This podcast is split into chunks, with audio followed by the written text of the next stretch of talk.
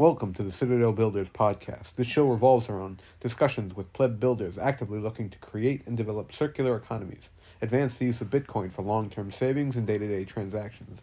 We aim to raise awareness of the dangers of ever encroaching government and corporate surveillance, showing how people can take practical steps to increase their privacy and sovereignty. In so doing, we aim to add our voices to those fighting to reduce the corruption made possible by fiat money and its destructive consequences. Block by block, we build and participate in circular Bitcoin economies of free and sovereign individuals. We are a value for value podcast, so if you enjoy listening to the show and you've gotten anything out of it, please hit us up on the Fountain app with a thousand sats or show us some love over at our main site, tokyocitadel.com. This will be an interview show, so it will not have the main three hosts. Rather, it will just be one host and one guest.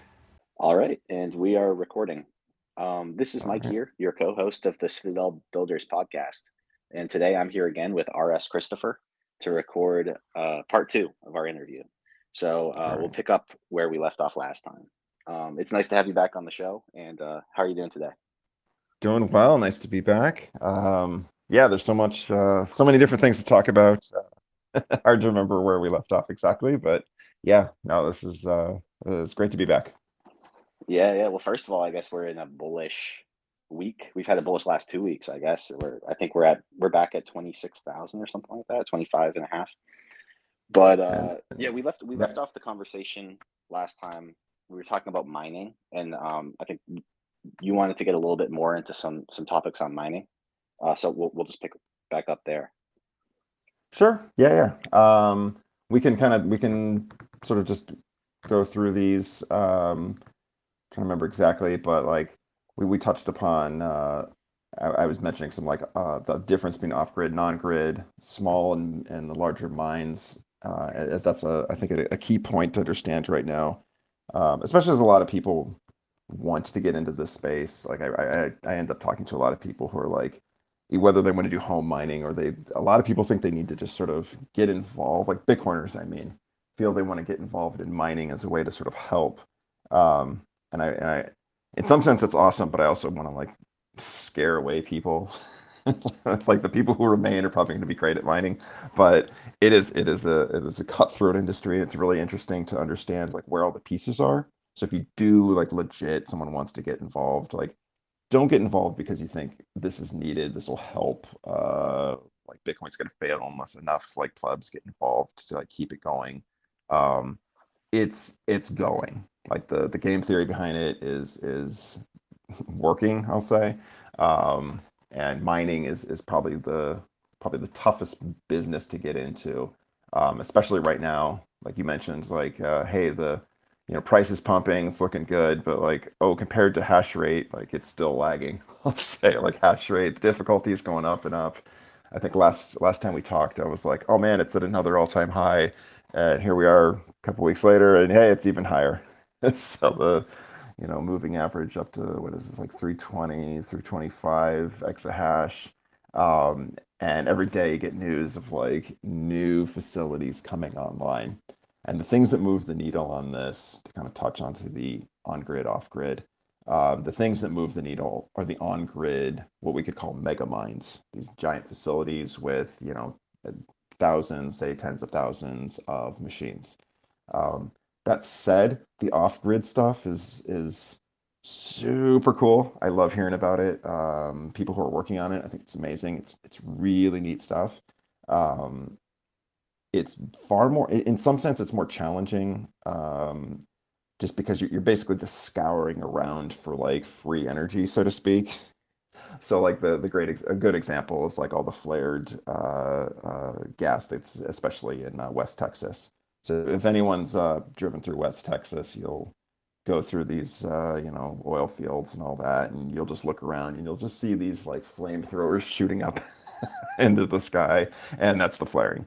Um, and so the idea is like, look, there's uh, free energy here if you can like tap into it, as in you provide the generator, you can get the excess oil that otherwise would be flared because you know, just by nature of, of the uh, wasted energy that's just part of oil and natural gas, for example.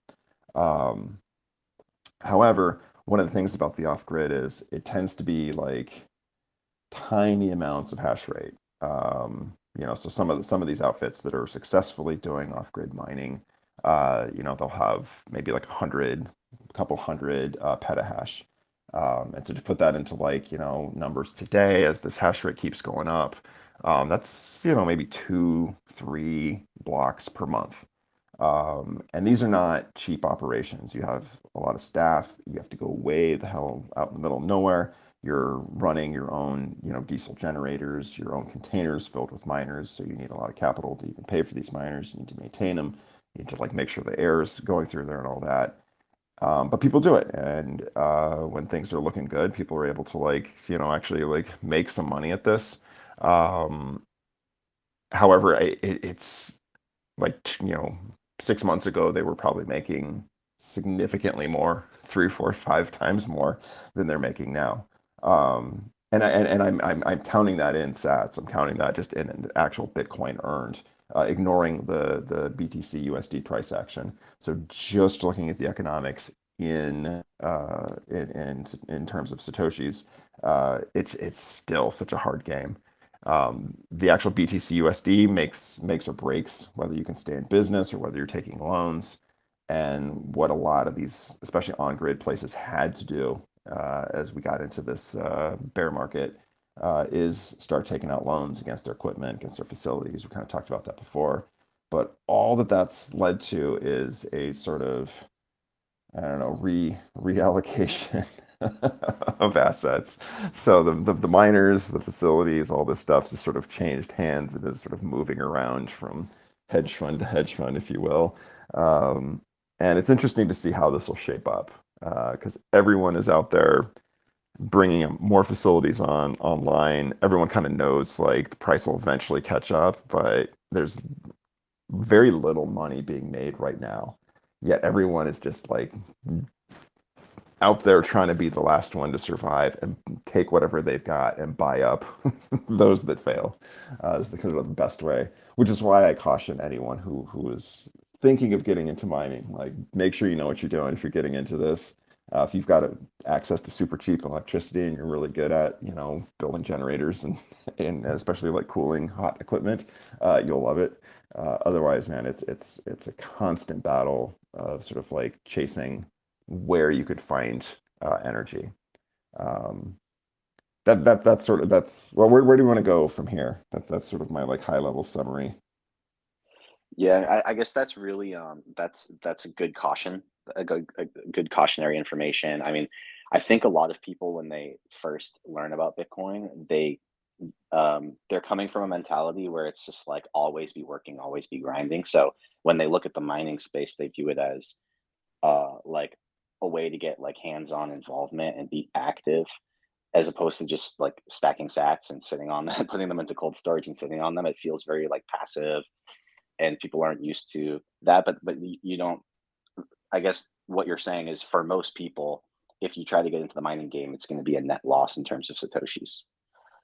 Oh yeah. Oh no it's it's it's especially if you're thinking it's going to be easy i'll just plug some equipment in. I mean a lot of people do approach it that way. Um, you know how hard can it be? Um, I mean, even even some of these uh, big New York hedge, uh, hedge fund types, um, they're getting wrecked right now, right? Like, because they they approach it like, oh, we'll hire a bunch of people, and who do you hire right now? There's you know the number of people who really know how to run large mines, like they're they're busy.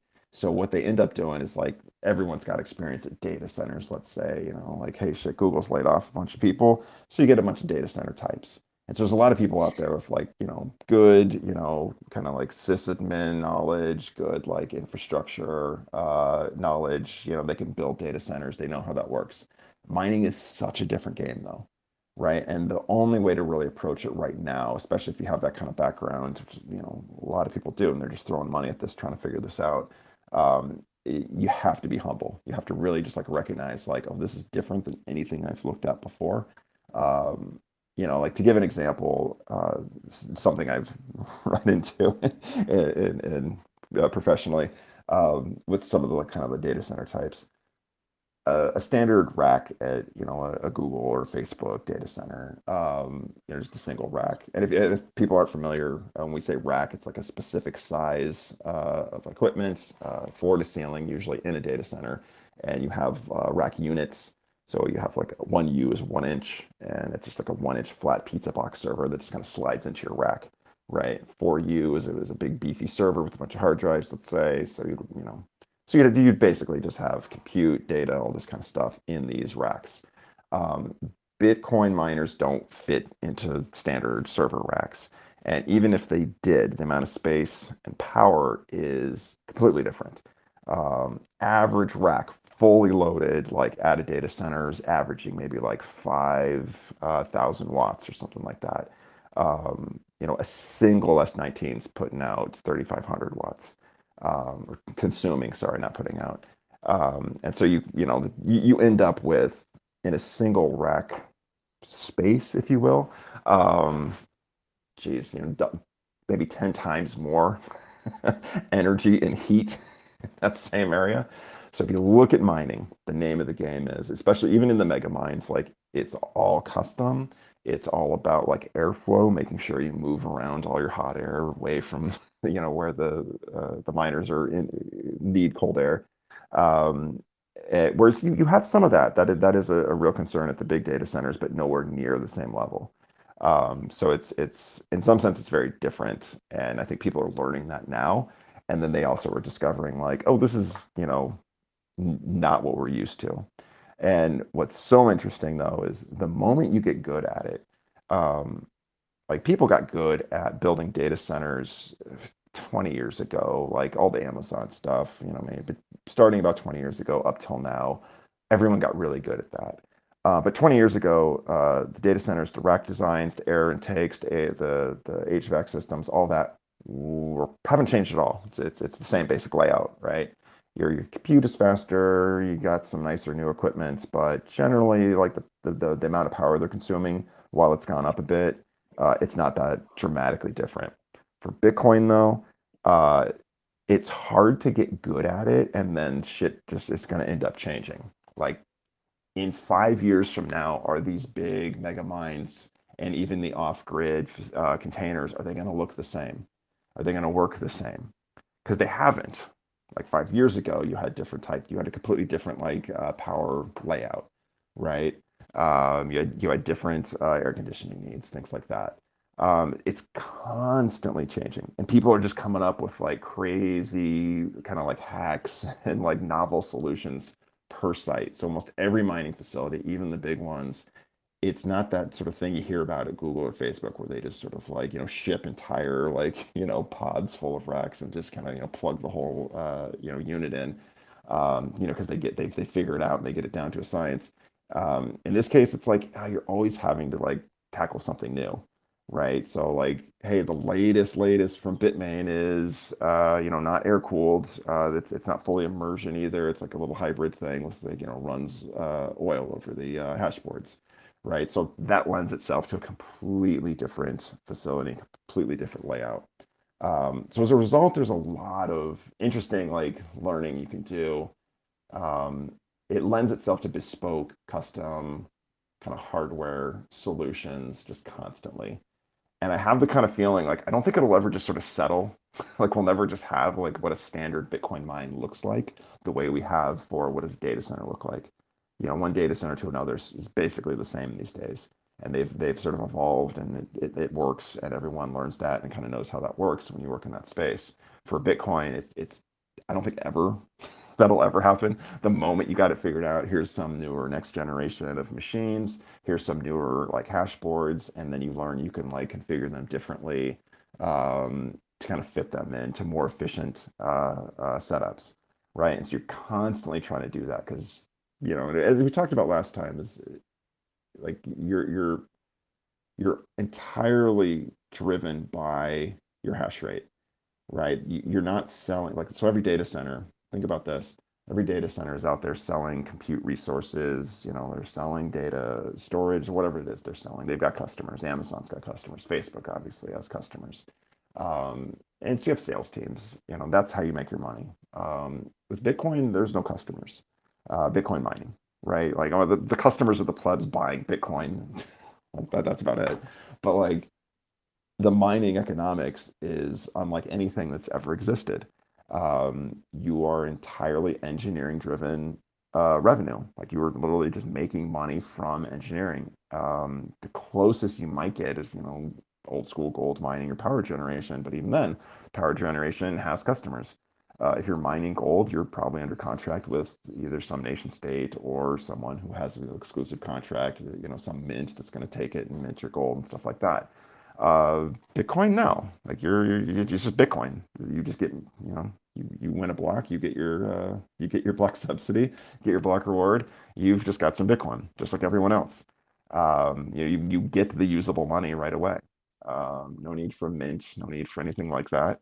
Um, so it kind of cuts out much of the business chains.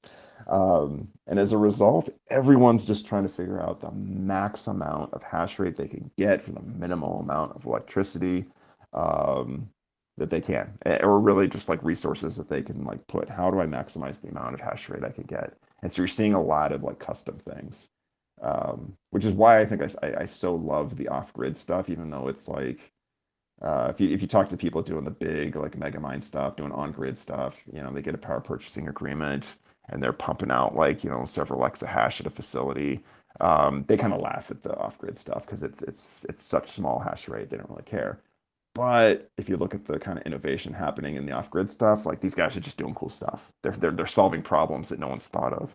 Whereas the the big mega mines just need to like scale up to you know, hey, how do I get ten thousand miners online you know, by the end of the week. They're usually challenged with that kind of stuff.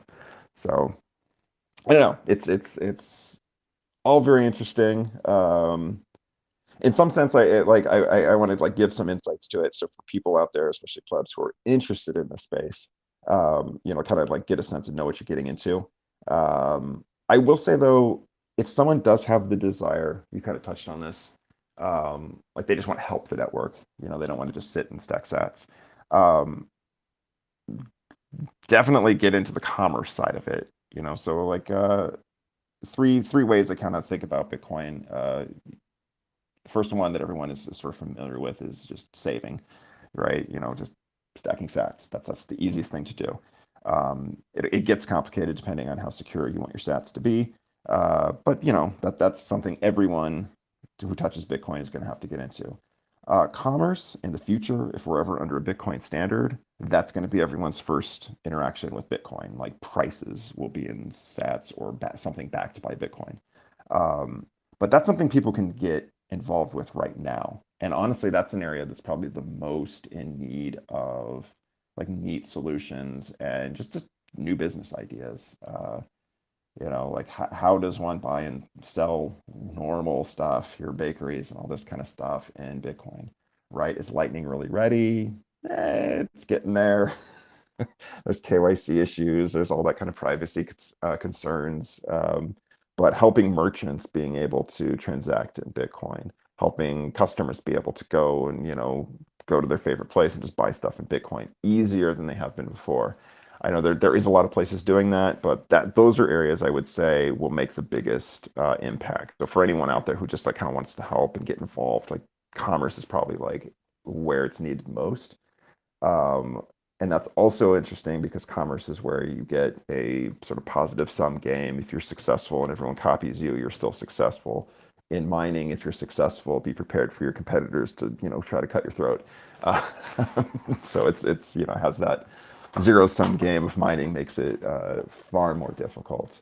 And mining will be good regardless of whether you get involved or not. And everyone who gets involved just makes it harder for everyone else. And so, in a weird way, it's kind of like get involved if you you like that kind of cutthroat game. Uh, but just know that it's like you're fighting over a shared sort of like you know the, the same the same pool of money, so to speak.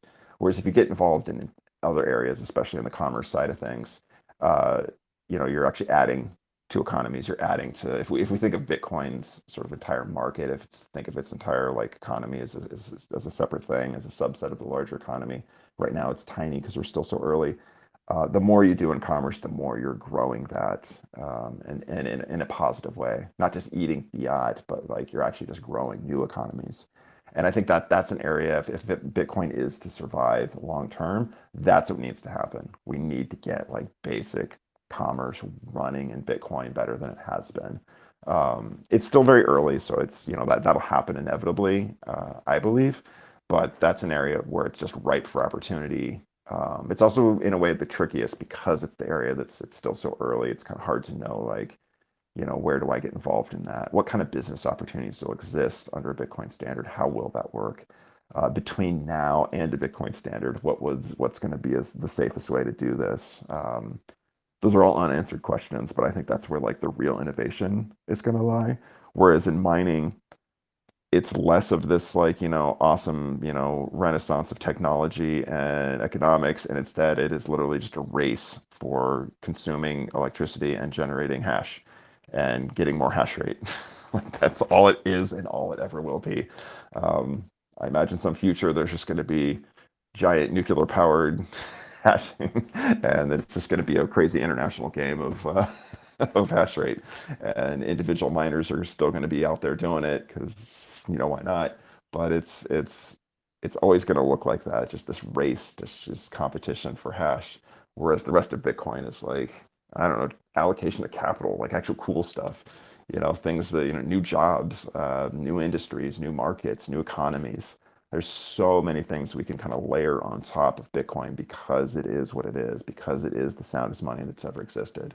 Um, so I would hope the average sort of pleb, if they want to get involved and want, want to help and not just sats that they're, you know, work their day job and stuff like that, the best place to get involved, I would say, is commerce. I guess yeah, the commerce like help helping merchants get set up with their own uh, BTC Pay server or something, and and helping them just helping each new individual pleb get orange pilled, get set up with their own self custody wallet. Um, that it, it's kind of like a spectrum where like each new one uh, gets each new person gets value out of it. Whereas with the mining, like you say, it's it's zero sum, and it's as far as Bitcoin users and like the network as a whole is concerned, it's kind of like a boolean, right? Like either there's a 51% attack and there's censorship or like network unavailability or something for a period of time, or there isn't, yeah. right? And if there isn't, your transaction is going to go through anyway, and you don't really need to know how, uh, what's going on behind the scenes as as a standard user when it comes to mining. Correct. Actually, let me let me kind of touch on some areas like if there's anyone out there like who's you know learning about Bitcoin and they're like do do want to get involved, not just in mining as like oh I think I could make money at mining. There's some areas that I think. Let, let me say the risks. Let me just look at it that way. Um, right now, everyone's dependent on mining pools. Uh, I know we, we kind of talked about this before, but like if you if you start going kind of imagine we move forward hash rate goes up and up and up more people are you know playing this crazy mining game the big mega mines and the small little off-grid outlets and every you know just people finding new ways to tap into uh, you know energy. Uh, one way is rather than go find free energy is to leverage energy you're already using for other things. Um, you know just heating your house. You're already paying for it hey, maybe you can use Bitcoin miners to do that and consider it like a you know subsidy. Um, oftentimes the calculation doesn't work out as well as you want, but you'd be surprised. Um, even in places where you're paying a lot for electricity, if you've got you know crappy you know electric space heaters and that's the best you can do, well shit, actually Bitcoin miners might actually be pretty good because the, the the amount you'll earn is is tiny, but it, it's subsidizing the heat. Um, so there is a bunch of stuff like that. I, I, I think there's there's some neat areas for kind of like technically inclined people to get involved in. But all of those, they all, everyone, even big minds, the small ones, they tend to just kind of naively point at pools. And pools more and more getting consolidated, sort of monopolized. Um, they will go out of business. Um, and there's really no reason that's the case. Um, but in the last 10 years, especially as things went into like ASICs and mining kind of I hate to say the word matured because if you ever dig in and look at the full field, uh, it doesn't look very mature, and I suspect it never will. Um, but as it matured into this this thing that it is, um, mining pools became this this real important thing. Um, it's just a way to share risk, all this kind of stuff. But unfortunately, like even for groups, even some of those off-grid miners who are like, hey, we're only getting one or two blocks a month, but that's actually plenty. We can operate on that. They don't know how to properly solo mine. And it's actually the software out there to solo mine is basically just doesn't exist. I can't just like set up a full node and just solo mine, right? You end up needing what's called a Stratum server um, you, you, basically need all these little things. Like, you know, I, I, I, have to collect all my hash rate into the Stratum server. My Stratum server kind of proxies information between the miners themselves, the ASICs, and the full node. The full node knows like here's what the current mempool is, here's the, the, the latest transactions, here's your block template, um, but it's basically not really set up to work with all those miners that you might have. And even if you have a single miner, you might think, oh, I can just tell my single miner, just you know, point to this one full node, and you'll find the firmware just doesn't even have anything for that. They've abandoned that long ago just to be really efficient, right? So it's evolved into requiring Stratum, um, and so you need a Stratum server, and that's actually hard to find and hard to run. And people who were maintaining Stratum servers tended to abandon them just because it's it's mining is kind of a shit show. And so an area that I think would be really useful. So if there's like talented software engineers out there who want to like get involved, and please reach out to me by the way, because this is something I, I, I uh, am thinking about, and it's like a time I want to like push into this. Um, but open, like nice open source tooling for solo mining, right? So whether that's a simple little like firmware hack you throw together for people who are solo mining and just want to like talk to a full node like I think in an ideal world, if you've got some at-home miners, you know, powering your, you know, or sorry, uh, just you know, heating your home, or you're you're just you know playing around with mining, you should be able just to run a node, just any simple little Raspberry Pi kind of node, just your own, own node, and you should be able just to point your miners at that node, and you should be good. You shouldn't need Stratum servers and all this kind of stuff. But we are far from that, um, and so I think there that that's an area that like we might there might be updates to uh, Bitcoin Core to help with this. Um, not to say it should speak Stratum, but to say like maybe it's uh, uh, ZMQ, zero MQ interface could be, you know, uh, amended to like allow miners to talk, and then we have a little Stratum bridge, or we just like remove Stratum altogether for these scenarios. Um, there's a lot of things like this in this sort of software space that are kind of not being handled well the mining pools tend to like suck up any talent, at least they had been when we were in a bull market, and everyone was just kind of fighting for more, you know, uh, business for their pool. But I think honestly, I'd be happy to see pools die. Uh, you know, like for people who really need to make that money, yes, you do need pooling, but I think pooling can be done separately. If you want to start your own pool, it should be very easy. Um, but right now, that's not the case you know, running a pool is actually kind of hard. If you look at the small pools out there, like CK Pool or um, oh, what was that one? There was one that was hacked. Kind of, it was a small pool for like solo miners, and it was it was hacked. I forget the name of it. Whatever. If it comes to me, I'll I'll say. But um, this was an area I think early on in Bitcoin's history. If you dig back through Bitcoin talk forums, you could see that there was this sort of like vibrant like community there. But it, as as mining kind of as Bitcoin kind of took off, um, that was sort of left behind. And so this, this, this is definitely an area for like software engineers who want to get involved um, and, you know, don't know where to start, like, and you kind of are interested in mining. Um, this is this is where I would start, like, how to solo mine, making solo mining easy for people, because right now it's not. Um, and so everyone's dependent on pools. So when you when you talk about the engineering renaissance in mining, would you say that there's just as much need for uh, like a software engineering renaissance as there is for hardware because i think generally when it comes to mining people think more about the, the hardware the asics the the the rigs yeah the farms right yeah and I, I definitely wouldn't call it a, a I want to say so-called engineering renaissance um, sorry I, I, I I I want to say I want to say a so-called engineering renaissance Oh. I, I, I, I, I know the people who are saying that. I think it's awesome. Um, and yes, there's a lot of neat innovation happening in this space.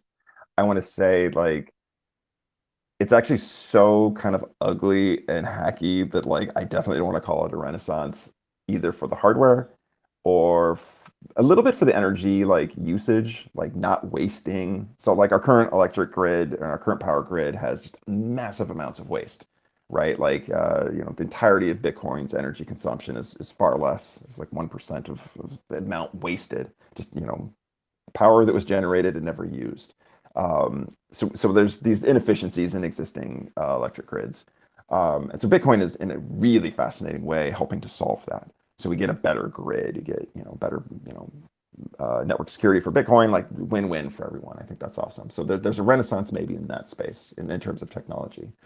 Um, we could use one for software for mining uh, for sure. I, I, I hope that happens because the way it is right now, it's proprietary. So all the pools they may have their own firmwares, they may have their own software. It's all proprietary. Uh, which is in a way sad and horrible because like the entire point of Bitcoin is open source, um, and so mining and mining pools took this other path. And in some sense, I think they did. Now it could be a temporary thing, and I would love if this was the case that it's just like, hey, just right now it's proprietary because it's it is, and that that's why things seem kind of shitty. But eventually, like open source wins as it tends to. You know, uh, operating systems uh, were proprietary only until you know Linux and you know BSD and these other ones um, and those completely changed operating systems. So you still have proprietary operating systems, but you know, not really Unix ones that anyone really cares about. You have open source ones, and yes, you can still pay and get support and you know all that kind of stuff. I hope to see Bitcoin mining software go down that path, but I do kind of worry that like that that zero sum nature of the game keeps people making these sort of like shitty decisions on proprietary code. Like you know the guy running the mining pool uh, you know it's like oh we're to go out of business. Let's give ourselves every advantage we can. So any little innovation we find let's let's let's not tell anyone about it. Let's not open source our code. And as a result the code everywhere sucks. So it's hard to find good software other than small pockets where people have written their own and all proprietary um, and so that sucks so I, I hope there's a renaissance in this mining software space that would be amazing um, another area when you mentioned hardware um, look, there's there's you know two there's MicroBT and there's Bitmain. Uh, Intel, I don't know, they they kind of are there. There's they, they seem to be closing down or sometimes opening. It's hard to tell if Intel's gonna have a future there, but I hope they do. I pray they do because like what's really needed in hardware is uh, custom configurations. People go out of their way customizing the just the S19s and the WhatsMiners and doing all sorts of crazy stuff with it.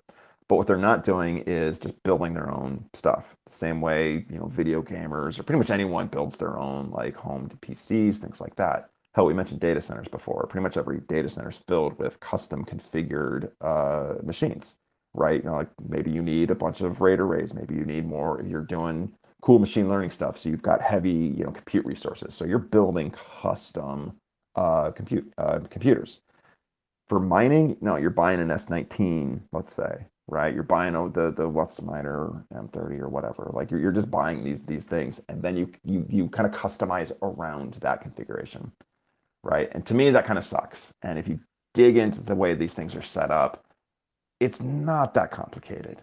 The the innovation is in the ASIC itself, in the actual chip, right? So there's a there's usually there's like say three boards. They're just packed full of these ASIC chips, the, the, the ones that do the SHA-256.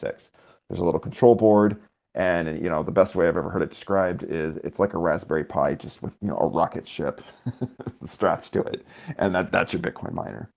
And that's cool and all, but like what I would love to see is someone like Intel or other companies selling ASICs and people just configuring them in different configurations and novel configurations to to really like the off-grid people for example would love this because they're constantly like trying to build custom solutions for whatever energy they their generators can get, say from a flared source or from flared mining, right? And so, but they're they're sitting there on you know on uh, Antminers or whatever they've got, right? And so if the Antminer takes a 240 volts uh, plug, they're using a 240 volt plug. That's just what they have to do, and they have to like come up with solutions around that problem. But if they were just buying chips and could customize their own boards the same way you know gamers can customize PCs, they could build things specific for their site, specific for their their own power needs, right? So they could actually clock it to be make things super efficient and maybe not super high powered, but like as efficient as they can. Um, they could do really fancy curtailment because they'd have like custom uh, things. Right now, curtailment means, hey, I've got 10,000 uh, uh, um, miners, 10,000, say S19s, and when it's time to turn them off, I just turn the machines off. If I'm going to curtail 50%, I turn 50% of my machines off. Um, this sucks. Like this is just this is just the easiest way to do it, and it's often the only way to do it. It's actually really hard to kind of tinker with the firmware because both Bitmain and uh, MicroBT like go out of their way to try to lock you out of the of the firmware, and so then you have to like get a new SD card and all this. and I feel like the solution I would love to see is like just pure custom mining equipment being built. Um, and that way you could get really custom things. The mega mines would look a lot different than the off-grid things, just completely different because they would have totally different like computers in there. Um, and then depending geographically on where you're at, if you're in some dusty part of West Texas, you're going to need a very different configuration uh, than someone up in Montana or someone up in Canada, right? Like you, you would be able to build things for like kind of the heat and power needs uh, of your environment. And so I, that's the renaissance I would love to see. Um, I don't know what kicks that off, honestly, because right now it really looks like we're just kind of locked out of that for the time being. But until some manufacturer wants to really produce commodity chips and sort of open up things the way, you know, the way we do for regular PCs, um, it's going to stay this way. And we're kind of like, you know, beholden to the whims of Bitmain. And, uh, and that's just how it is and so so that that that kind of keeps me from agreeing with any concept of an engineering renaissance. Like I want to see one though, so I hope to see an engineering renaissance. So do you see the um, when it comes to proprietary and closed off manufacturing for hardware, but also and, and maybe for the designs as well of the hardware, um, but also the like the open source software code problems where the pool code is often proprietary, but it should be open source. Like, mm-hmm. do you see one of them needs to precede the other if we want this change to happen? Uh, do you start with? Oh yeah, th- these are. I would say those two things you mentioned. I would say are orthogonal. Like they can both. You know, the hardware is is is an issue, um, and it's actually kind of funny. Like, even if if if they wanted to keep proprietary on the ASIC itself, would be fine if they just sold ASICs to, you know, they could plug into existing like USBs or different, you know, technology or different serial ports or whatever, right? In, instead, what if you kind of do a diagnostic, try to reverse engineer one of these machines, um, and even their software when you do dig into their firmware, um, you know, they're all running Linux. Uh, they're running uh, slightly modified versions of uh, CG Miner, which has been abandoned for fucking years now. Um, like they they they steal pretty much everything. And so the one innovation in an S19 is the ASIC itself. But there's nothing in there that's novel or interesting, right? But the whole device itself, they kind of keep proprietary. They try to lock you out of the software, for example, the firmware itself, right? Um, and it's annoying, um, and that holds back what I think would be a real engineering renaissance. It's like, look, manuf- you know, sell the chip. That would be cool but you know they want to sell the whole device, and that's just sort of how it is. It's a sort of Chinese business model, and I don't know. Maybe, maybe uh, we'll see a different future there. Um, that issue, though, completely separate from mining pools. Um, eh, some, some, maybe not completely separate because I, you know, uh, Bitmain does run Antpool, so, so they're part of that problem too. And so you're competing. If you're a mining pool, you're competing with Antpool. And, you know, they also make equipment and um, things like that. But generally those the, the solution were are definitely orthogonal. If, if, you know any any hardware manufacturers out there who know they can make ASICs uh, that could compete with what Bitmain produces, uh, but could make them just commodity chips, like that would be amazing, right? Like that that that would go a long way. Like just sell those on an open market that could be like plugged in anywhere. Like you could make a tiny low power version of a miner. Um, there you go if that was done, um, or if even if the other one was done, uh, they would kind of benefit each other, obviously. So if someone's working out open source software to like, you know, make it really easy to mine, hey, you run a full node. Here, here's one little like plugin you add to your full node, or here's one little plugin you you, you add onto a miner, uh, and you just point your your your miner that to the full node and you're done. So you just need a full node and a miner. If we get to that point, like yeah, and I think solving one half of that equation, the other it'll put pressure on the other one. and They'll they'll definitely benefit each other.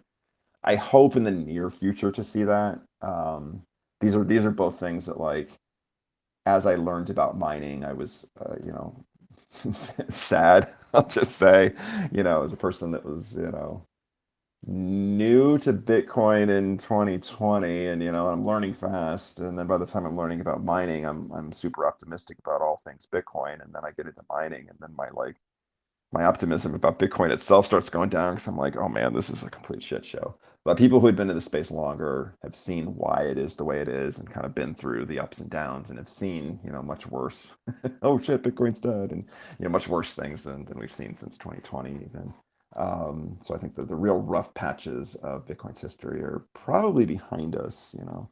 Um, so I'm still I'm still fairly I'm still very optimistic. It's just it could be so much better, and especially in mining, it could be so much better. And I'm sure it will be. I just like don't know when and how the right way to push on that. Um, but those are areas like right now, if anyone did succeed in that, would you? Oh my God! Like one ton of money to be made if you manage to pull that off, but also, you know, you'd be making the world a better place. Uh, in the spirit of uh, Satoshi Nakamoto, you'd be doing it for humanity itself. Um, so I, would say there's some really cool opportunities in there. So I, would, yeah. I don't want to dissuade people from mining, but if uh, those are areas like if you want to get involved and make a difference, that that's where I would recommend. If you just want to play the mining game and see how well you can mine, it's a shit show and it's hyper competitive. And uh, if you like that kind of thing, do it. It's, it's super fun. But if, if you get stressed out easily uh, and you actually want a you know stable source of income, uh, don't do it. It's even if you're already fully on a Bitcoin standard and your you know sats is your standard and you just measure all your wealth in sats, uh, mining is still a complete shit show and will scare the shit out of you. It should. Um, and in the future, it'll always be that way. I think there's a side of Bitcoin and, and uh, mining. I mean, it'll always kind of feel that way.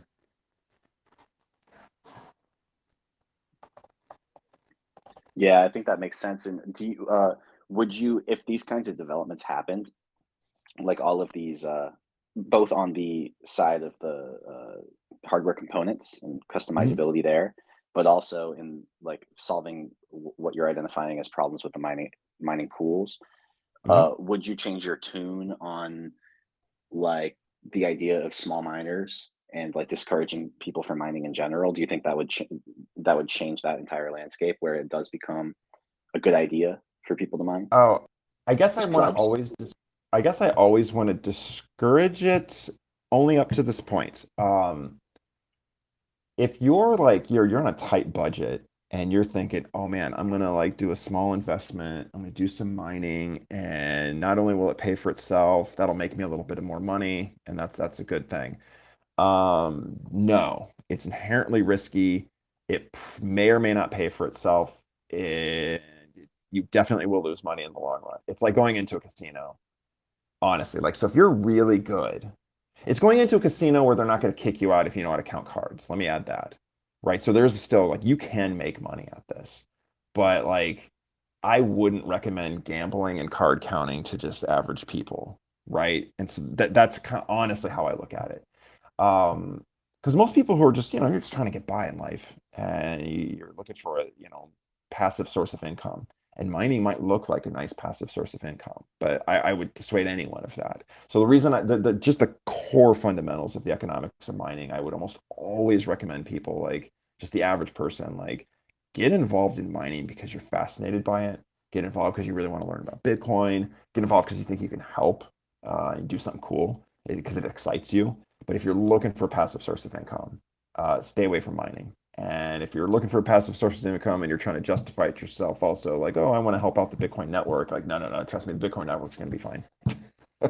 Because I, I see people do that. They like kind of like lost money in mining, or they were trying to get involved just as like passive income or something like that, and I'm like, they they just get wrecked, and they always will. Mhm. And so I, I would actually just dissuade people from that.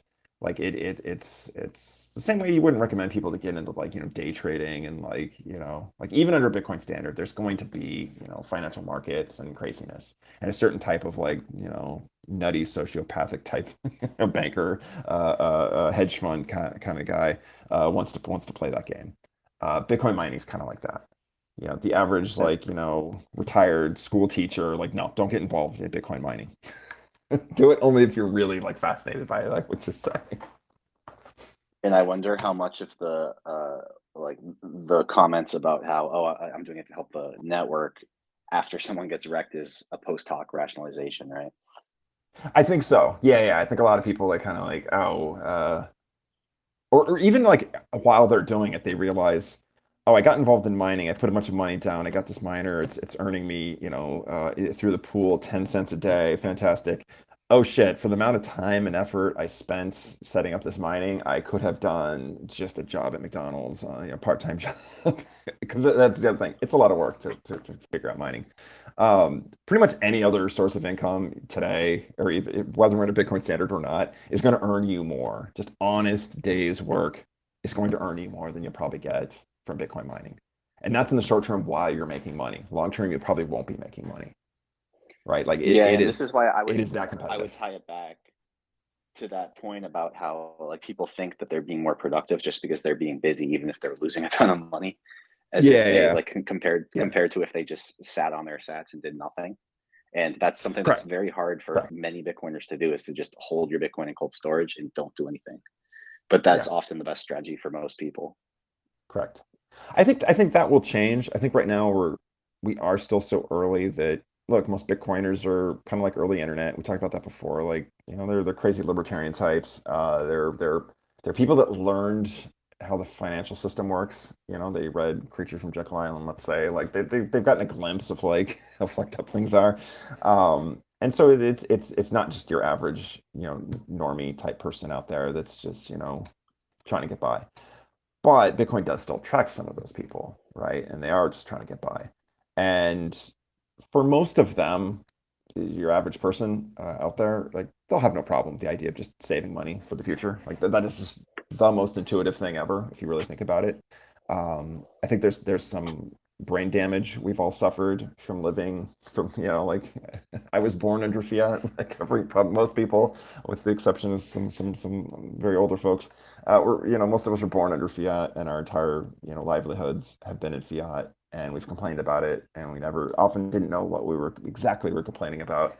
Um, so we're, we're all suffering a, a, certain amount of like brain damage and you know hurting uh, time preference issues I'll call them. Um, I it's so intuitive and natural though when you're getting onto like a Bitcoin standard, and and hence you know so many Bitcoiners sort of experience that that elation almost of like oh wow this thing's amazing this really turns my life around, and it's like yeah because you're thinking about the future and you're saving for the future and now you're thinking about kids of course, um, but in a way that's just sort of the natural state of things. It's how things are supposed to be, right? We've been sort of living with this sort of like poisonous cultural thing that cannot sustain. We're watching it not sustain. Um, so I don't know. I, I feel like some of these problems will sort of solve themselves uh, as Bitcoin gets more mature, as it takes up a larger market share. People will just start holding it very naturally. You know, the way people just save for the future. I think that'll happen very easily. Um, and in that case, you know, mining will be its own little world. Um, and yeah, I think that some of the the kind of warnings I'm I'm trying to put them in a sort of timeless way.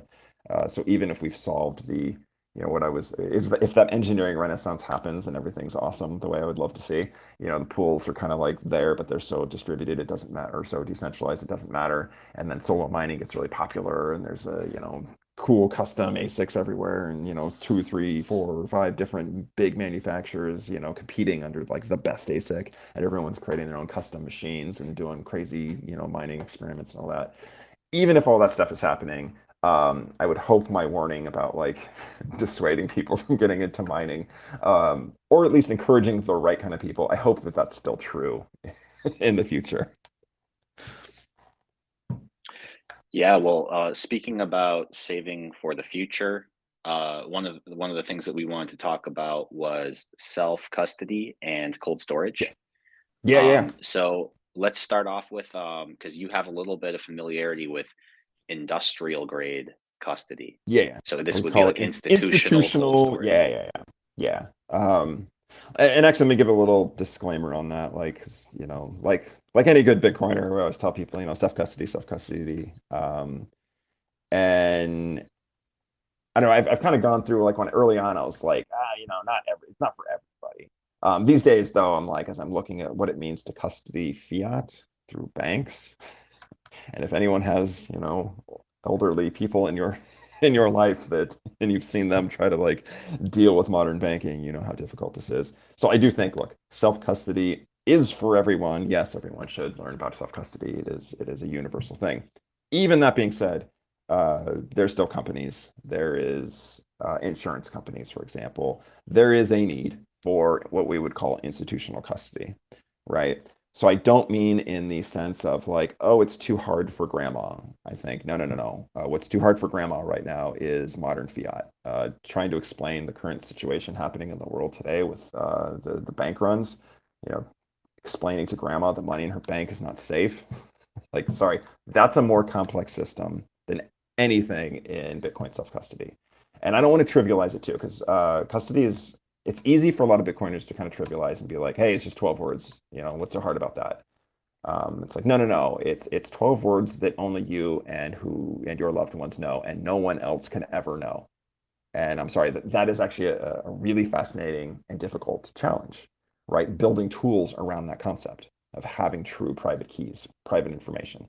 Um, and so, and so I, I think custody is uh, necessarily difficult um, but it's also super empowering. So I think everyone should should get involved. I think everyone should self custody. Um, but yes, there, there's a definite need for institutional custody. Um, and so I've I've worked in, in in in some of those spaces a little bit. And what was so fascinating, I would say, is when I first got into to to Bitcoin, and that was like the first thing you do, obviously, like okay, okay, I'll buy a, a hardware wallet, get a Coldcard or whatever, you know, and you, start learning about it. You start doing some, you know, Electrum or you know, I, am using Sparrow these days because I really like it, but uh, you know, you start kind of playing around, and then you you you develop your own sort of neat little custody thing. Um, and I I went deep into that and really started researching all of the I don't know, hardware vulnerabilities, things I'd never really looked at before, right? And like right away, I was like, oh shit, my my my early experiments with uh, you know building self custody were like failures because I'm like, oh man, I'm using a uh, uh, I reused my my wireless uh, keyboard when I was typing a passphrase for this thing here, and then I realized wireless keyboards are actually not secure at all. Some of them are, the Bluetooth ones are, uh, but many of them are just like you know broadcasting out your keystrokes. I was like, ah, oh, fuck. But what are the chances my neighbors are listening to my keystrokes? But who cares? I'm so paranoid. I'm I'm still gonna like find some solution here to this anyway. Um, and I and I and I really went deep into that and found like the most secure things I could find hardware wise, the simplest basic hardware. Um, like you know, you get yourself so paranoid sometimes like you don't even trust Coldcard. What do you what do you do? Like you know, I, I trust the intention behind Coldcard, but how do I know there wasn't a supply chain? Like, yeah, they have the tamper-free bag, but if you get yourself that that paranoid, you'll you'll you'll kind of narrow in on your your some custom hardware and some some really fun, neat little things. But what really what surprised me is that I is when I saw how the big companies are doing institutional custody, is it's all the same concepts, custom hardware, like all the all the same things you would learn just as a pleb, doing it yourself. Um, but they do it just at like a I don't know higher level, military grade level, I'll say. But it was really neat just to see like the you know my version of a you know uh, uh, signing keys and all that was just you know me and hiding somewhere and you know plugging in a Raspberry uh, Pi Zero and loading up some software and you know signing a thing and doing you know going somewhere else to sign another one in a multi-sig setup and all that the institutional versions of that do the same things, but they just do it in this really fun, almost like I don't know, like a, I'm going to say military style, like uh, you know, securing nuclear launch codes, but you know, you have to go to the special room where like, you know, there's guards there that make sure you have no phone, no electronics on you. Then you go in and then you could bring a piece of paper that has the, you know, the QR code that signed, and you go scan it and then it prints out a new piece of paper with the QR uh, code of the signed transaction. You walk that out and you scan it like similar basically the entire process is universal it's the same everywhere um, and it's it's sort of fascinating because i feel like this has never been usable uh, public key handling or uh, uh, public key uh, cryptography and managing private keys. It's never been usable. And what what keeps happening is people just want to like, hey, use username and password. They just want to do something simple and have it work. So most things they kind of hide the public key cryptography. But GPG never really caught on for emails. Everyone just switched to Gmail. It seems like in the world. Um, but I think with Bitcoin and the self custody, what we're seeing happen is more and more people learning about public key cryptography more and more people learning how to secure private keys. Um, and I think that that's going to continue. And I think future generations who just sort of grow up with this, like understand that like Bitcoin is money and you secure it through private keys, are just going to intuit this stuff naturally. They're going to think we're just like crazy old, you know, grandpas here that didn't understand how to like secure their money. Because to them, this will seem intuitive. To us, it's not. Um, we're so sort of brain dead from fiat. We think that you know talking to a random like call center operator in the Philippines, telling them our mother's maiden name is somehow uh, a normal thing, and that's total that's that's secure. Um, but anyway, um, what is there is there like some kind of specific questions we should go into or like discussion points on this? I could kind of just like go on and on about custody because this is a, a cool thing to talk about, but um, yeah, what, well, what, are, what, what are some areas you want to go into? What's really interesting to me is like I, I know what you're I can see what you're saying about how the like a lot of the principles are going to remain the same, whether it's DIY at home mm-hmm. with a Raspberry Pi Zero or something, eh, yep. or, or, at some like large institution that's managing thousands of bitcoins. Yes. Um, uh, but they're like so you mentioned one that's a clear difference where like they'll literally have armed guards at the door and they'll like put, put you through a it's it's like crossing the TSA or something and they're going to check all your electronics. Um, no, that's, yeah. that's something that's, as far as I know. Let, I don't know anyone who does yeah. that at home.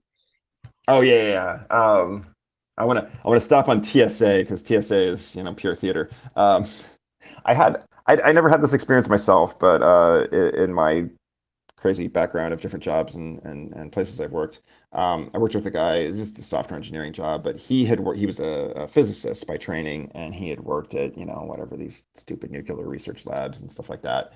Um, you know, a, a, contractor, he was never in the military, but they, you know, they hire physicists to go do their, you know, for nuclear research and stuff like that. But he, he kind of told me the story of like when you have to go into the room with the plutonium, like how it works.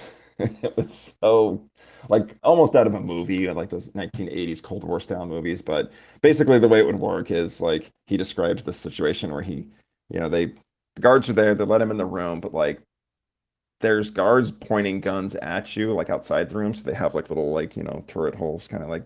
And while you're doing your experiment, they're they're locked and loaded with like rifles pointed at you. you make one wrong move, do something stupid that you're that's out of the, you know, you gave them a written list uh, description of what you were going to do. If you do something slightly different, they're they're ordered and trained to shoot you. and I was like, holy shit, he's telling me this, and I'm like, okay, that's fucked up. Um, but I I, I want to call attention to that because there's that kind of security where people go go real crazy about it, and then there's like TSA like security theater. And an interesting observation I've had is uh, under a fiat world, we have gotten really used to security theater. Like anyone with a job at a big enough company has a security department, and everyone knows it's a joke. Like they don't actually secure anything. They're there to go through the theater of it. Just extra jobs and extra nonsense and extra bureaucracy. And the TSA is the greatest example of that. Um, it's it's it's all theater. Um, but what's so fascinating about Bitcoin and institutional custody is in this fiat world where there's all this theater. I mean, look at all the bullshit theater, security theater for securing your bank account, right? Like the, the I was joking about it, but like, yeah, calling someone in some call center and they're asking you your mother's maiden name and whatever other bullshit. Like, this is all theater very clearly. Um, every time one of them like uh, or some like pass one of those like uh, what are those things? The those password manager apps and they're like, oh, here, here's your recovery code. Write down this recovery code, put it in a fireproof vault and do this, do this. It's all theater. Um, so in this fiat world where we're so accustomed to just security theater, what's neat in the institutional custody space is real security. And you're reminded what, you know, the, like the protocols people follow. Like they, they they get real military type people and they get people who have been in war zones and they kind of lay out like actual security. Why? Because they have to. Because if someone gets in and so much as brings a camera in, it's like takes a picture or you know finds private keys, eh, you know exfiltrates the, the private keys. Like sorry, your fortune's gone. So that there's suddenly this like real paranoia, and then people start learning about real security. And so it's it's funny to see that. It's like here's this one small example of Bitcoin just sort of actively fixing something. In this case, the comical security theater of modern, you know, corporate security teams, TSA, et cetera, et cetera, et cetera. Uh, Bitcoin, most institutional custody uh, that I've seen um, I'm sure there's a lot of shitcoinery, weird places that I would never work that do stupid shit. I'm sure that that's a common problem. So, but what I have seen is institutional custody with really impressive systems really good multi-sig setups, really good like physical security that like, oh shit, yeah, I can't get past that. They've really thought about this. Um, and even if I did, like, oh, I'm not getting the the private keys. It's a tamper-proof box that if I so much as shake it, the thing like explodes or just deletes all the data, you know, like not explodes to hurt anyone, but just fries the drive and like the, the keys are gone. Um, and they keep a backup in a different site. It's multi-sig and blah blah blah blah blah. Like they've really like thought about this at a, at a really deep level, and I think it's freaking awesome and all of them the, the fun thing about custody is as any pleb knows like you quickly run into this is why i love bitcoin so much you quickly realize you have the ability to like make yourself like the biggest biggest risk because it's easy to secure it at a higher level than oh shit now i'm probably going to lose it because i've now secured it so much. My biggest risk is just me losing access to my keys right? And so the institutional, uh, the you know the big the big players out there, you know, uh, with you know tens of thousands of Bitcoin in institutional custody are also in that same situation. So they have all this all sorts of weird little backup plans, and it's this constant balance they have to find. Um, it's it's it's I will say really fascinating um, overall. And one more thing on the uh, like yeah the guys with the guns that's that's definitely one really interesting element to it um, one other thing that I think some people bring up sometimes is um, when it comes to physical security of your private keys, uh, or or of your like uh, transmissions, is Faraday cages. Um, oh yeah, yeah. Do you know if that's yeah. is that being used uh, when it comes to this so, military grade self custody? That that is such an interesting one because like so even in my own uh, self custody, I, I started digging into that like well shit maybe i can make a faraday cage like for my like generation. So while you're generating your keys like or like at least typing in even if you do it by the way so even if you do it with dice uh, which i recommend definitely do it with dice um, you still need a computer to get the checksum and obviously you're going to need to put this information in a computer every time you need to like sign a transaction right? So so there's going to be a computer it's going to have access to your private keys. Um, but anytime that happens, like the idea of a Faraday cage to sort of like really like, yes, this thing's air gapped. Yes, there's no wireless. Like the reason I like a Raspberry Pi Zero is because it was such a dumb, simple device. It had just enough like power to like run the basic software I needed. Um, and there's no Bluetooth Wi-Fi. Like there's nothing. There's no networking. But I was still like, maybe I could put this in a Faraday cage. This would be awesome. So I started some like sort of do-it-yourself at home experiments with it and and then since I was also playing around with like, you know, Halo, the wireless keyboard fiasco I ran into of, oh shit, I can like read my neighbor's keystrokes on certain wireless keyboards. Um, I use that as an, as experiment. Like I want to make sure my keyboard in a little do-it-yourself home Faraday cage, I can't detect the keystrokes. And as I'm playing around with it, like it's actually kind of hard, right? Like I'm like, oh shit, you can even test this with like a, a, little home radio or something like that. I should be able to uh, put a radio in there and really just lose all signal. Um, and the truth is, like doing a Faraday cage right is expensive. Like the materials you'll need, it's, it's actually quite difficult. Um, and I was like, ah, shit. Okay, so I'm I'm just you know just some guy at home just like fucking around. Like I don't have serious money to invest into like a giant Faraday cage, and pretty sure my wife would like be pretty upset with me building that in the house. Uh, so I'm like, okay, I'm, I'm, I'm gonna I'm gonna not do that and find some other like novel approaches to you know. I've talked to friends that like did once work at the NSA, and their advice was always really funny. Like, stay out of the if there's if there's any device in the room or in a nearby room that has a microphone or a speaker on it, just just just, just stay away from that. Uh, so just go somewhere where there's no other computers and and then do your thing.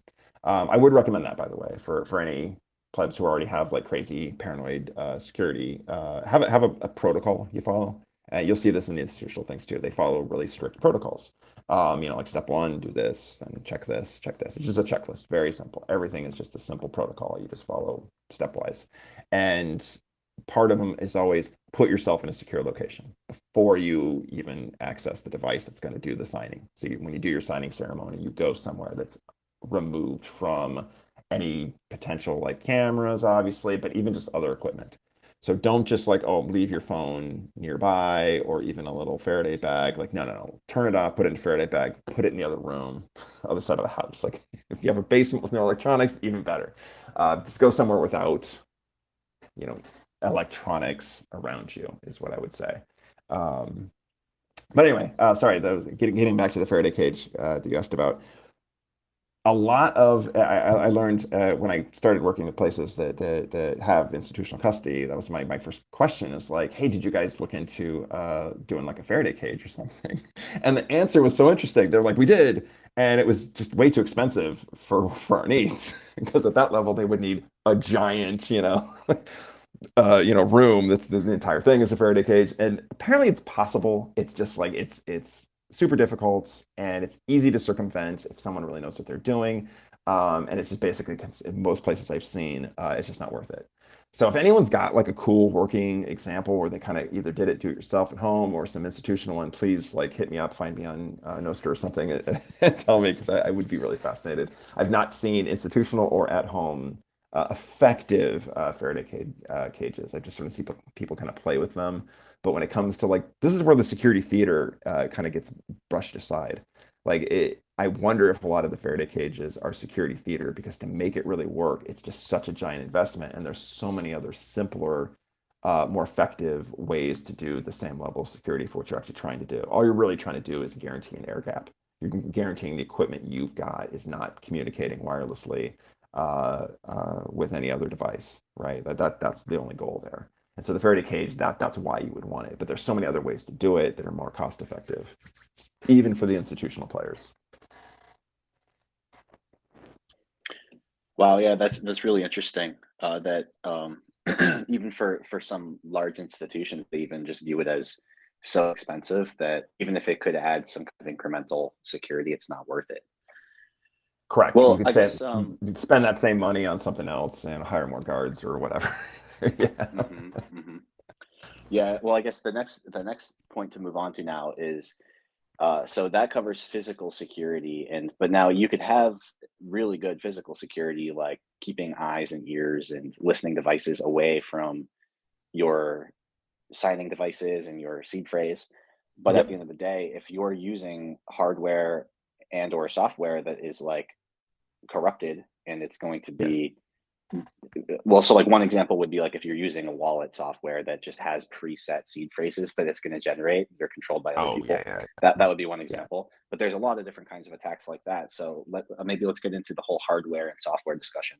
Yeah yeah yeah. Um, actually and that, that that's actually a good point like why why i was recommending dice rolled entropy. Like entropy is is is extremely difficult uh, for those who are not computer scientists. Um, true entropy is actually really really hard um, uh, computers don't do it very well, um, and so there's all sorts of fun algorithms, but often all they are is sort of pseudo-random uh, sequences that will look like totally random, but if you know what generated it, like great, you you you will be able to generate that sequence and figure out someone's private keys. Um, I've I've often suspected that like if anyone was to I think did we talk about this before like how I think someone could get Satoshi's um, keys. Like the best way to do it wouldn't be some awesome quantum computer, uh, you know, breaking elliptic curve cryptography. The best way would be to like figure out here Satoshi in the year 2008 probably used this model laptop of one of one of these 10 models of laptop. Uh, they all ran this kind of software. He was running the, probably this operating system. Uh, here's the pseudo random number generators that he probably used since he was using generating keys with this library we would kind of narrow that down. You would then you would then basically remove a lot of the entropy, and in this case, entropy I'm just referring to like the amount of like unknown. Like a, you know, trying to guess a 256-bit number is impossible. You know, you'll spend eternity and still never do it, right? You know, you're all the way to the heat death of the universe, and you you're you're not cracking that.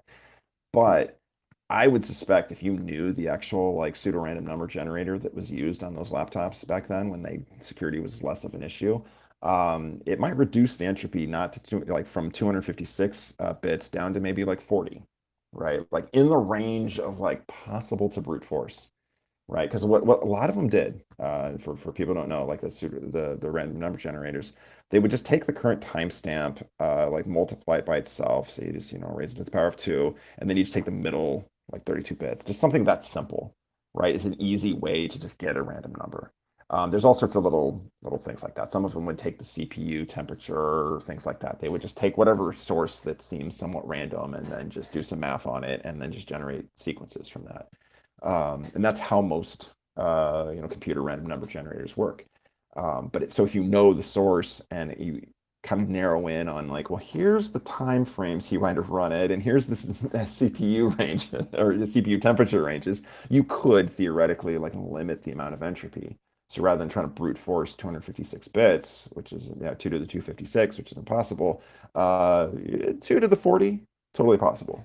Um, and I, I always wonder if someone's going to be able to crack Satoshi's keys that way. Been in the back of my mind for a while now. So is this entropy problem where like what's supposed to be giving you 256 bits of randomness is really giving you some some very small subset of that? Is that something that has improved over time since since Satoshi would have set up his keys? Oh, definitely, definitely. Like because I mean because security. So like the, the most random number generators are you know they were made just to give random sequences, not for cryptographic security, right? These days, like for login, for, for a variety of things, we actually need cryptographic security. So most uh, computers have like a, a, a RNG, a random number generator built in, right? And they use all sorts of fun high entropy type of things, right? Have the speaker pick up some fan noise, take the CPU temperature to take this, multiply them all together and take the middle bits and do this kind of stuff. Um, you end up with you know something that is it, it's hard to guarantee 256 bits with a computer even when you're doing that.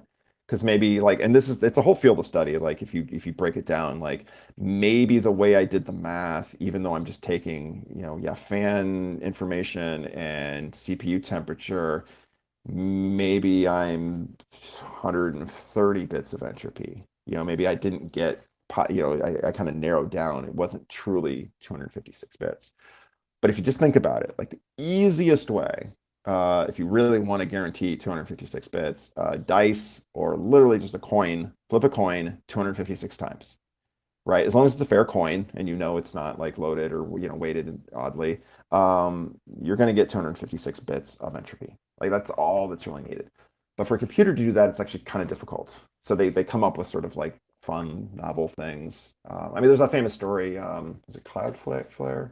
They had a wall of uh, lava lamps with little cameras on it, and they would record the movement and the color of the lava at any given time and use that as a seed into the random number generator.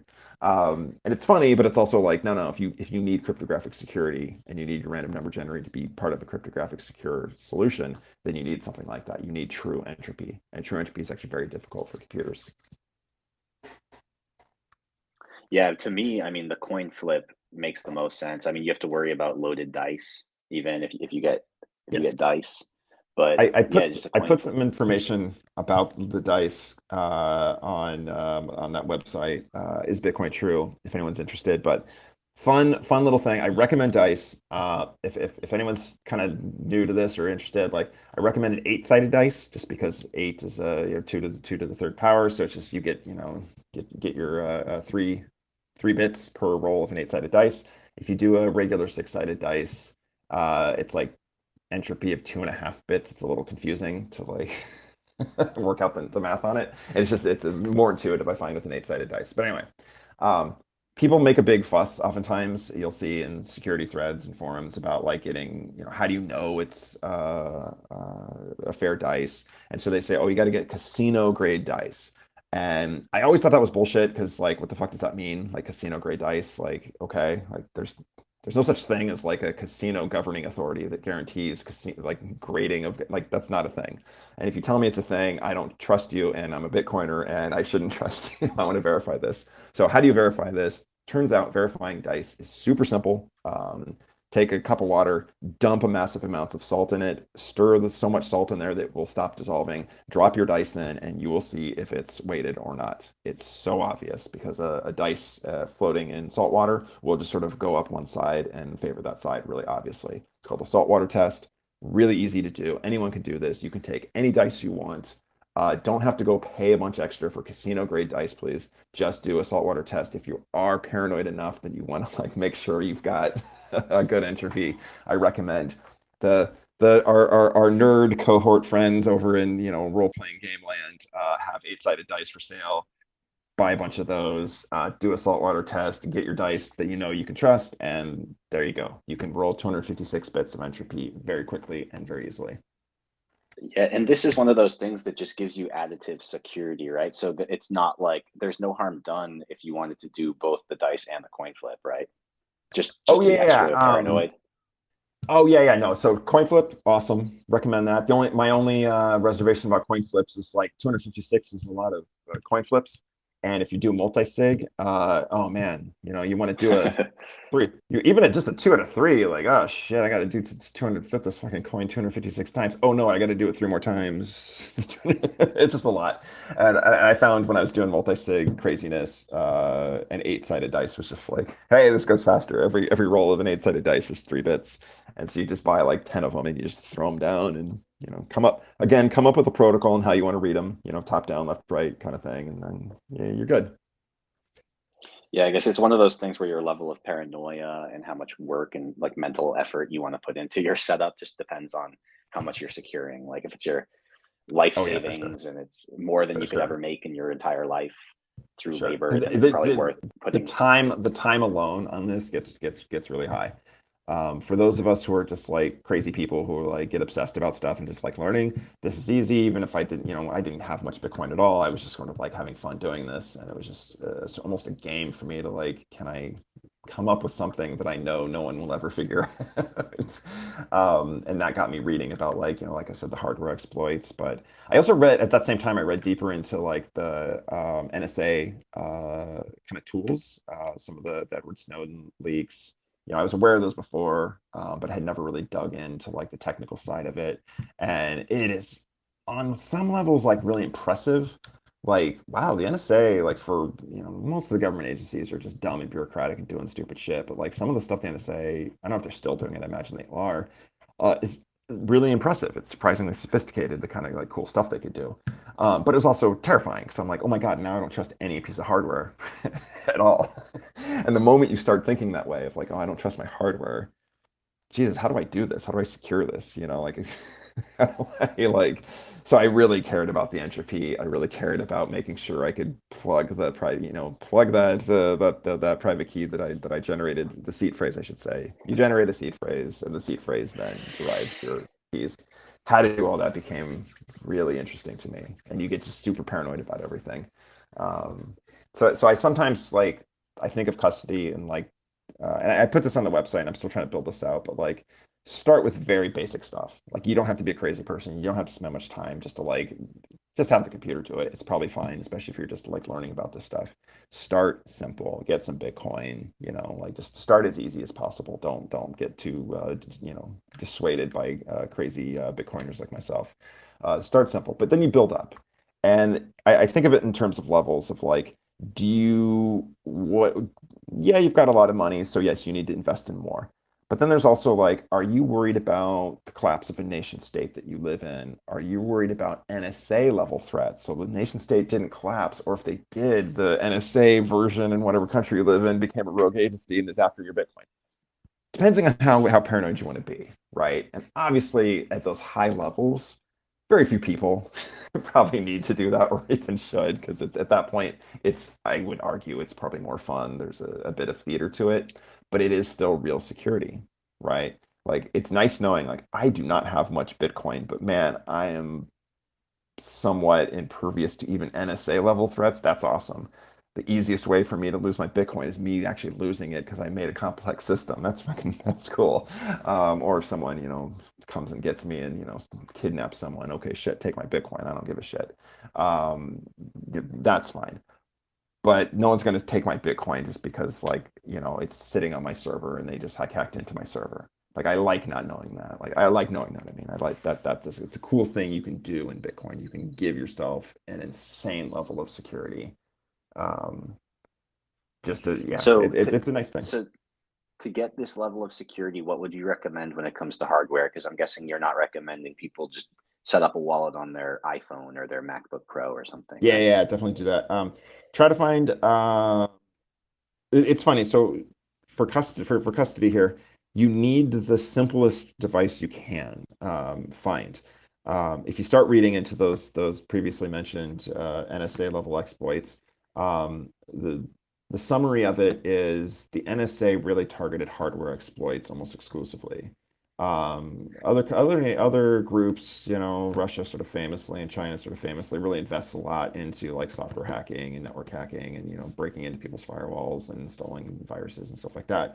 The NSA really like went after hardware. Like, and, and why did they do that? They lost the the the battle with uh, you know public key cryptography way back in the day. They wanted to keep that as like their tool no one could have, right? It became a thing for the world to have um, and they considered this like mm, what did they call it? You know, the, as as important as you know nuclear secrets. Having lost that, then how do you go in and infiltrate everyone's data? How do you get access to everyone's data if there's these cryptographic walls everywhere that you just simply cannot get through? And what you do is go through the hardware because then you just bypass everything, right? Like you can have the most awesome cryptographic wall in the world, but if I have access to your hardware, I don't give a shit if I, I've got your key because I, I, I literally watched or you know, recorded you type it. Um, I mean, they've got they've got stuff out there where they can like literally remotely power on surveillance chips installed on consumer electronics. Like it's it's downright frightening, like the level of sophistication they can do at the hardware level. So that in mind, you're trying to like prevent or you're trying to like get secure hardware. Uh, the name of the game is simpler the better. The dumber, simpler, slower, shitty device you can find that's gonna just, you know, do the calculation it needs to to like, okay, I've got my seed phrase. I need to, you know, rolled my dice, got my seed phrase, need to generate the checksum. It needs to be able to record a transaction, a, a, an unsigned transaction. Uh, it needs to sign that transaction. It needs to generate, say, a QR code or some version of, you know, transmitting that back through an air gap, right? There's a only a handful of things you're you you need a computer to do, and so you minimize that, and you realize this is just a really dumb, kind of simple device, calculator. Um, so of the hardware wallets, I actually like don't really like most of them. The the exception is Coldcard. Like if if you dig into how Coldcard is set up, you dig into the, everything about it. It's like they really know their shit. They did the right thing. Um, you know, they're not throwing in fucking shitcoin libraries and doing other nonsense. Uh, most other hardware man, uh, hardware wallets tend to like hey, look, we used the secure element. We did this, we did this. It's so awesome. And I'm like, yeah, if I have to plug this thing into a, a device I don't trust, I don't trust this thing. I'm sorry. Um, and so why I like Coldcard is like you can do that, but no, you, you don't have to. You can keep it completely air gapped um, and maintain your air gap. Um, I still didn't like it because it has a little micro SD that you would use. Uh, I think the newer ones are finding other ways around that, but my preferred solution is uh, QR only. Um, and there are some hardware devices that that, that do that. Um, but personally, I prefer you know do it yourself, build your own. Uh, uh, while they were cheaply available, I liked the Raspberry Pi Zero just because it was such a simple device. But you can find other single board computers, things like that. Uh, what you want to look for though is one without any uh, networking, no wireless, no Bluetooth, no nothing, right? And you you don't want like graphics card on it. You know, you just want like a bare bones CPU that can drive like whatever software, like maybe just lightweight little like you know, Python interpreter. If you're technical, um, if you're less technical, uh, a Raspberry Pi Zero can run a uh, ver, you know uh, a Linux version with a little GUI. Uh, it'll go slow as shit, embarrassingly slow, but who cares? You literally only turn the thing on when you want to spend your Bitcoin, right? And you're putting it into cold storage. And so this should be a rare thing anyway. And I like the idea personally that like it takes me an hour if I have to go sign a transaction, right? Because I have a, like a multi-sig setup and it's complicated, and I, I actually want that. I want a complicated protocol that like if I'm under duress, I probably can't do it, right? Um, that so that for me that's that's kind of by design. But yeah, simple simplest uh, hardware you can get your hands on. and I, in a weird way, I don't want to recommend anything because like the moment everyone like people started using Raspberry Pi Zeros, and I think the the if I put my tinfoil hat conspiracy theorist view on here, like the moment like SeedSigner and other groups kind of popularized the idea of using Raspberry Pi Zero for uh, uh, Bitcoin custody, they haven't been available. You know, oh, supply chain disruptions. You can still get the the Pi fours and other ones, but oh, getting a Raspberry Pi Zero here, you can get the the the, the Zero W, the one with the wireless card. Yeah, fuck I think yeah, that I, I, I, I worry too much about that. Like, um, but anyway, anyway. I was about to raise that same concern because, yeah, as soon as something gets too much attention like that, like you said, then it becomes an attack vector. Um, correct, correct. Like, are there any viable alternatives to Pi Zero out there in the market that that aren't being used at such a large scale? Um, the one I honestly would recommend right now um, is go on to your whatever Craigslist isn't a thing anymore, but wherever people buy shit, um, find a really, really, really, really old laptop. you know, before they mm. came with wireless cards. Uh, has a USB, great. Uh, install uh, or just run like if it can run Tails, great. So maybe old, but just enough to run Tails OS. Um, that's a really good way if you're just trying to get something running. Uh, Tails OS comes with Electrum. It's like probably the easy. It's probably the most like bang for your buck you can get. Um, just an old laptop, uh, oftentimes is, is, a good bet. Um, you still have issues of you know the NSA level hardware type stuff I talked about before. Uh, and it's so the, the, the nice thing about a single board computer is like oh shit like I can look at all the chips on this uh, you know I can account for everything uh, I can keep it off and only turn it on if I ever need to sign a transaction. That's kind of nice. Um, so if you can find something like that, um, there, there's a handful of uh, Raspberry Pi kind of competitors, ripoff type things. Your your Banana Pis, Orange Pis, all those ones. Uh, most of them aim at the the higher end. I say higher end. All these are really like low end stuff, but they they, they they're not competing with the Pi Zero right? They they usually have some memory and they're trying to actually run things appropriately, but they often do have a, like a low, simple one. Hard to find one without uh, Wi-Fi though. It's so common. Almost everything today has a Wi-Fi has Wi-Fi built in. It's sort of annoying. Um, one thing to one thing you can do though is if you're if you get and want to geek out about it, uh, the, the Wi-Fi is usually a specific chip, and you can't just like I can remove the damn thing, and a lot of these devices will still just sort of run just fine. Um, so that that's an alternative as well if you can't get a, a Pi Zero that you trust. Mm-hmm, mm-hmm. Cool. And uh, oh, there's one the one other thing I wanted to get into. I mean, we could get into like multi-sig and passphrases and stuff if, if you want to, if you have time. But uh, sure. I also wanted to get into seeds. So I guess oh, the yeah, options yeah. are like writing down your seed on paper. There are metal plates, and yep. some people even just go seedless. Apparently, I, I haven't looked too much into that strategy but uh, maybe let's let's talk a little bit about that. Sure. Yeah, yeah.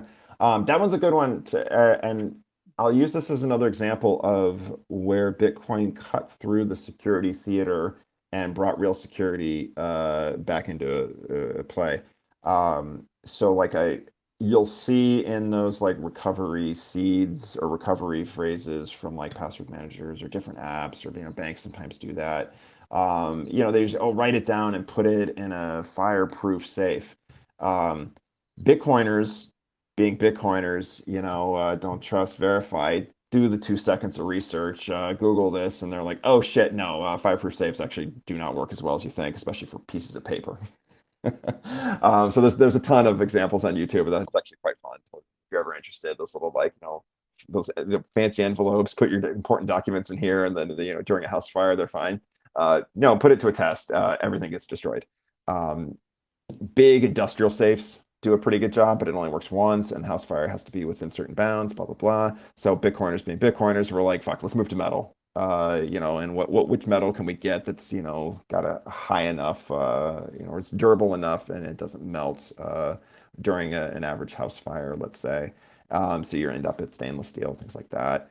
Um, and it, it, it, you quickly look at which which of the seed plates do the best and which ones are like you know kind of a joke and you know you, you see how the bitcoiners took this shit seriously and, and and so that was where like the real security kind of came in there um, for myself um, I, I, would point out uh, well, actually, just uh, general advice to everyone, like, um, the cost of those like Bitcoin seed plates, um, i- i- if you look at what you're actually getting, it's just a piece of metal and you stamp it. Um, you can buy, I, I'm not recommending anything, I'm just kind of letting people know. Uh, you can buy dog tags really cheap. You can buy uh, tungsten stamping kits really cheap. Uh, they sell it at every hobby store. You can make these yourself very easily. Just do old school dog tags the way soldiers used to wear. Um, but you can you you stamp it yourself manually. Um, and that that I found is like just an easy way. Time consuming, kind of sucks.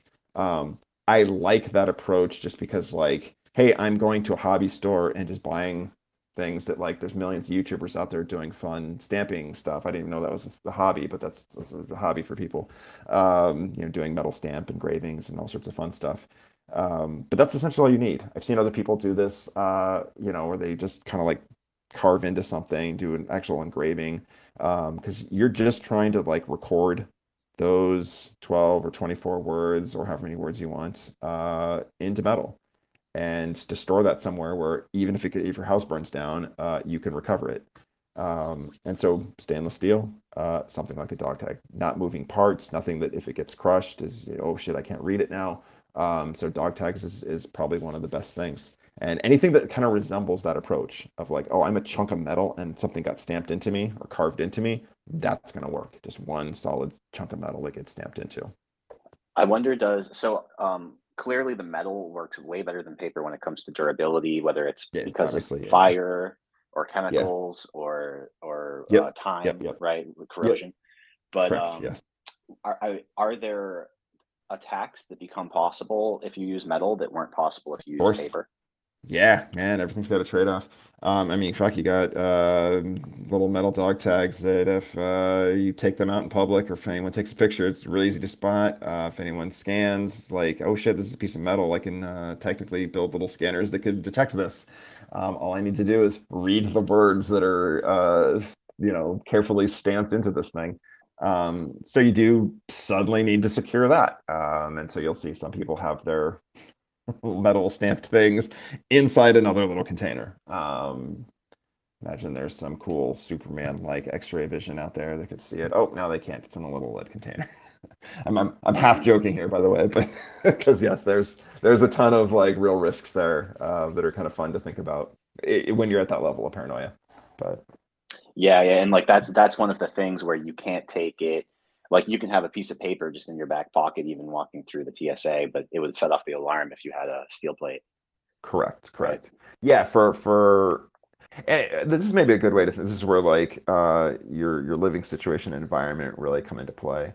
Uh, for a lot of people, especially you know living in most of North America, you know they've got property or a house or access to a trusted uh, property or house, right? So they they can the metal really makes sense there.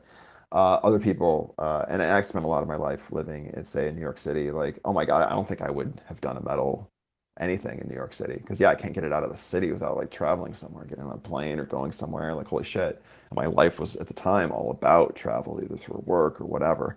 Um, since uh, COVID and pandemics and all that, I've been working remote, and I'm like kind of remote myself. And so then suddenly, like metal makes a lot more sense. You know, guns and metal make a lot more sense to me. But in those days where I'm like, and there's still many Bitcoiners living in big cities at a different lifestyle, like metal may not actually make the most sense just for that reason. Like it's hard to take that somewhere without you've just, just you know disclosed your keys to everyone at the TSA, which is probably a mistake. Fortunately, right now, because Bitcoin, we're still so early, I think the average TSA person doesn't know what the fuck Bitcoin is or a metal C plate, but that will change in the future. Um, I'd say for that situation, for someone who does move around a lot, the the the you know memory seeds might be the a, a good option as well. If if you're really trying to just move massive amounts of Bitcoin from one place to another yourself, you know, leaving your tyrannical country to go somewhere else. Um, writing it on paper might also be that would that would make me nervous. Um, you know what I mean? Like they someone could Yeah, stop well- you, search you. What's on this piece of paper? Oh, my life savings. So the the memory one, I think. I I I wouldn't trust the paper or metal in an airport. I guess is where I'm going with this. Just me Yeah. personally. Well, this is where would- you I could get into hybrid. You could get into hybrid approaches with passphrases and multi-sig at this point, and then that mitigates Right. some of those issues. Correct, correct. Um, yeah, no, and there's there's fun little things. Uh, I mean, one one nice little trick, like multi-sig is an easy thing you could do here. Like if you're getting into hybrid, where you like, hey, every so they, so when you're rolling your dice and you get your 256 bits, let's say, um, you know, so this will be if it's 256 bits, this will be 24 uh, seed words. Um, and if you want to do multi-sig, then so you've got you know, let's say two of those, or maybe three. You're going to do a two of three or something like that. Um, each of those three is also a could be a single sig uh, wallet, right? All three of them together can be a two of three or however you want to do it. Um, and so one thing, one thing, if, if you're worried about this kind of like hybrid approach, um, you can have like a little honeypot uh, uh, stash, some small amount of sats on on the single sig version of it. So I'm going to go through the airport with my my piece of paper, but it's you know maybe there's another piece of paper or I've got the other one in memory. Uh, and if someone does get this piece of paper and, and, goes and looks for common derivation paths and stuff like that, they're going to find some Bitcoin, some small amount. But the real stash was actually in my multi-sig. Like you could do all sorts of crazy fun little things like that. Um, I don't know. At that point, yeah, it's yeah, more it's like always... fun, like uh, I don't know, you know, spy novel type of thinking here.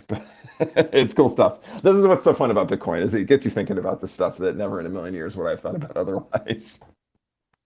Yeah, it's very cool, and it, it's always a good idea to have decoy wallets, whether you're using passphrases or multi-sig. Correct. Um, Correct. The passphrase one's pro. Uh, although with the passphrase, I know that when you use the passphrase, it, com- it creates a completely separate wallet, and there's no link Correct. between the two in terms of public yeah, visibility. Yeah. Um, with multi-sig, import- I think it depends yes. on how you set it up, right? Well, no. So, so both of those, it's it's the same. So, um, and and when we say passphrase, it gets confusing because that same word is sometimes used for like encrypting a wallet file itself. And so there's like there's that right. like you've encrypted your wallet file, and most people who are playing around with a computer learning about Bitcoin often make a wallet file, and oh here it's encrypted file.